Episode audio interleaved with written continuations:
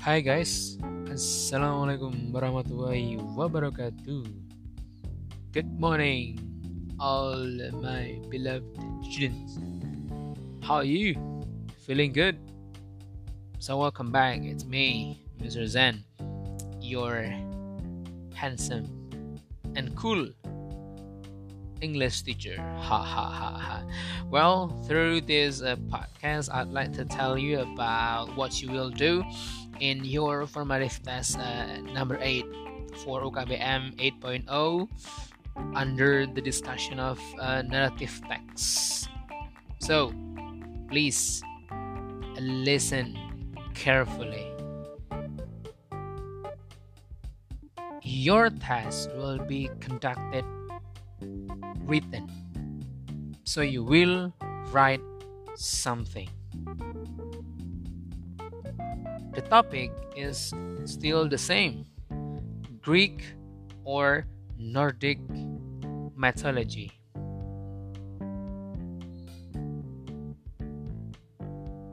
You can choose and select the topic on my Twitter account. Choose one of the stories that you like, and there is one thing that you have to select your story that is different with your PPT story.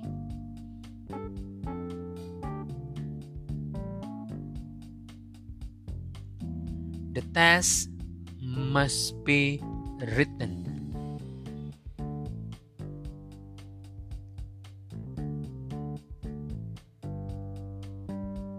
The test is conducted by using mind mapping technique.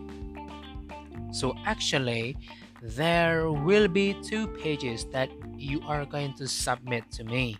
The first page will contain of the mind mapping itself telling about what you will write what you will tell in the second on the second page. I will give you the example. The second page will contain of the paraphrasing about what you already draw already create in the first page. Like you will elaborate what you have drawn in the first page. That is called mind mapping system.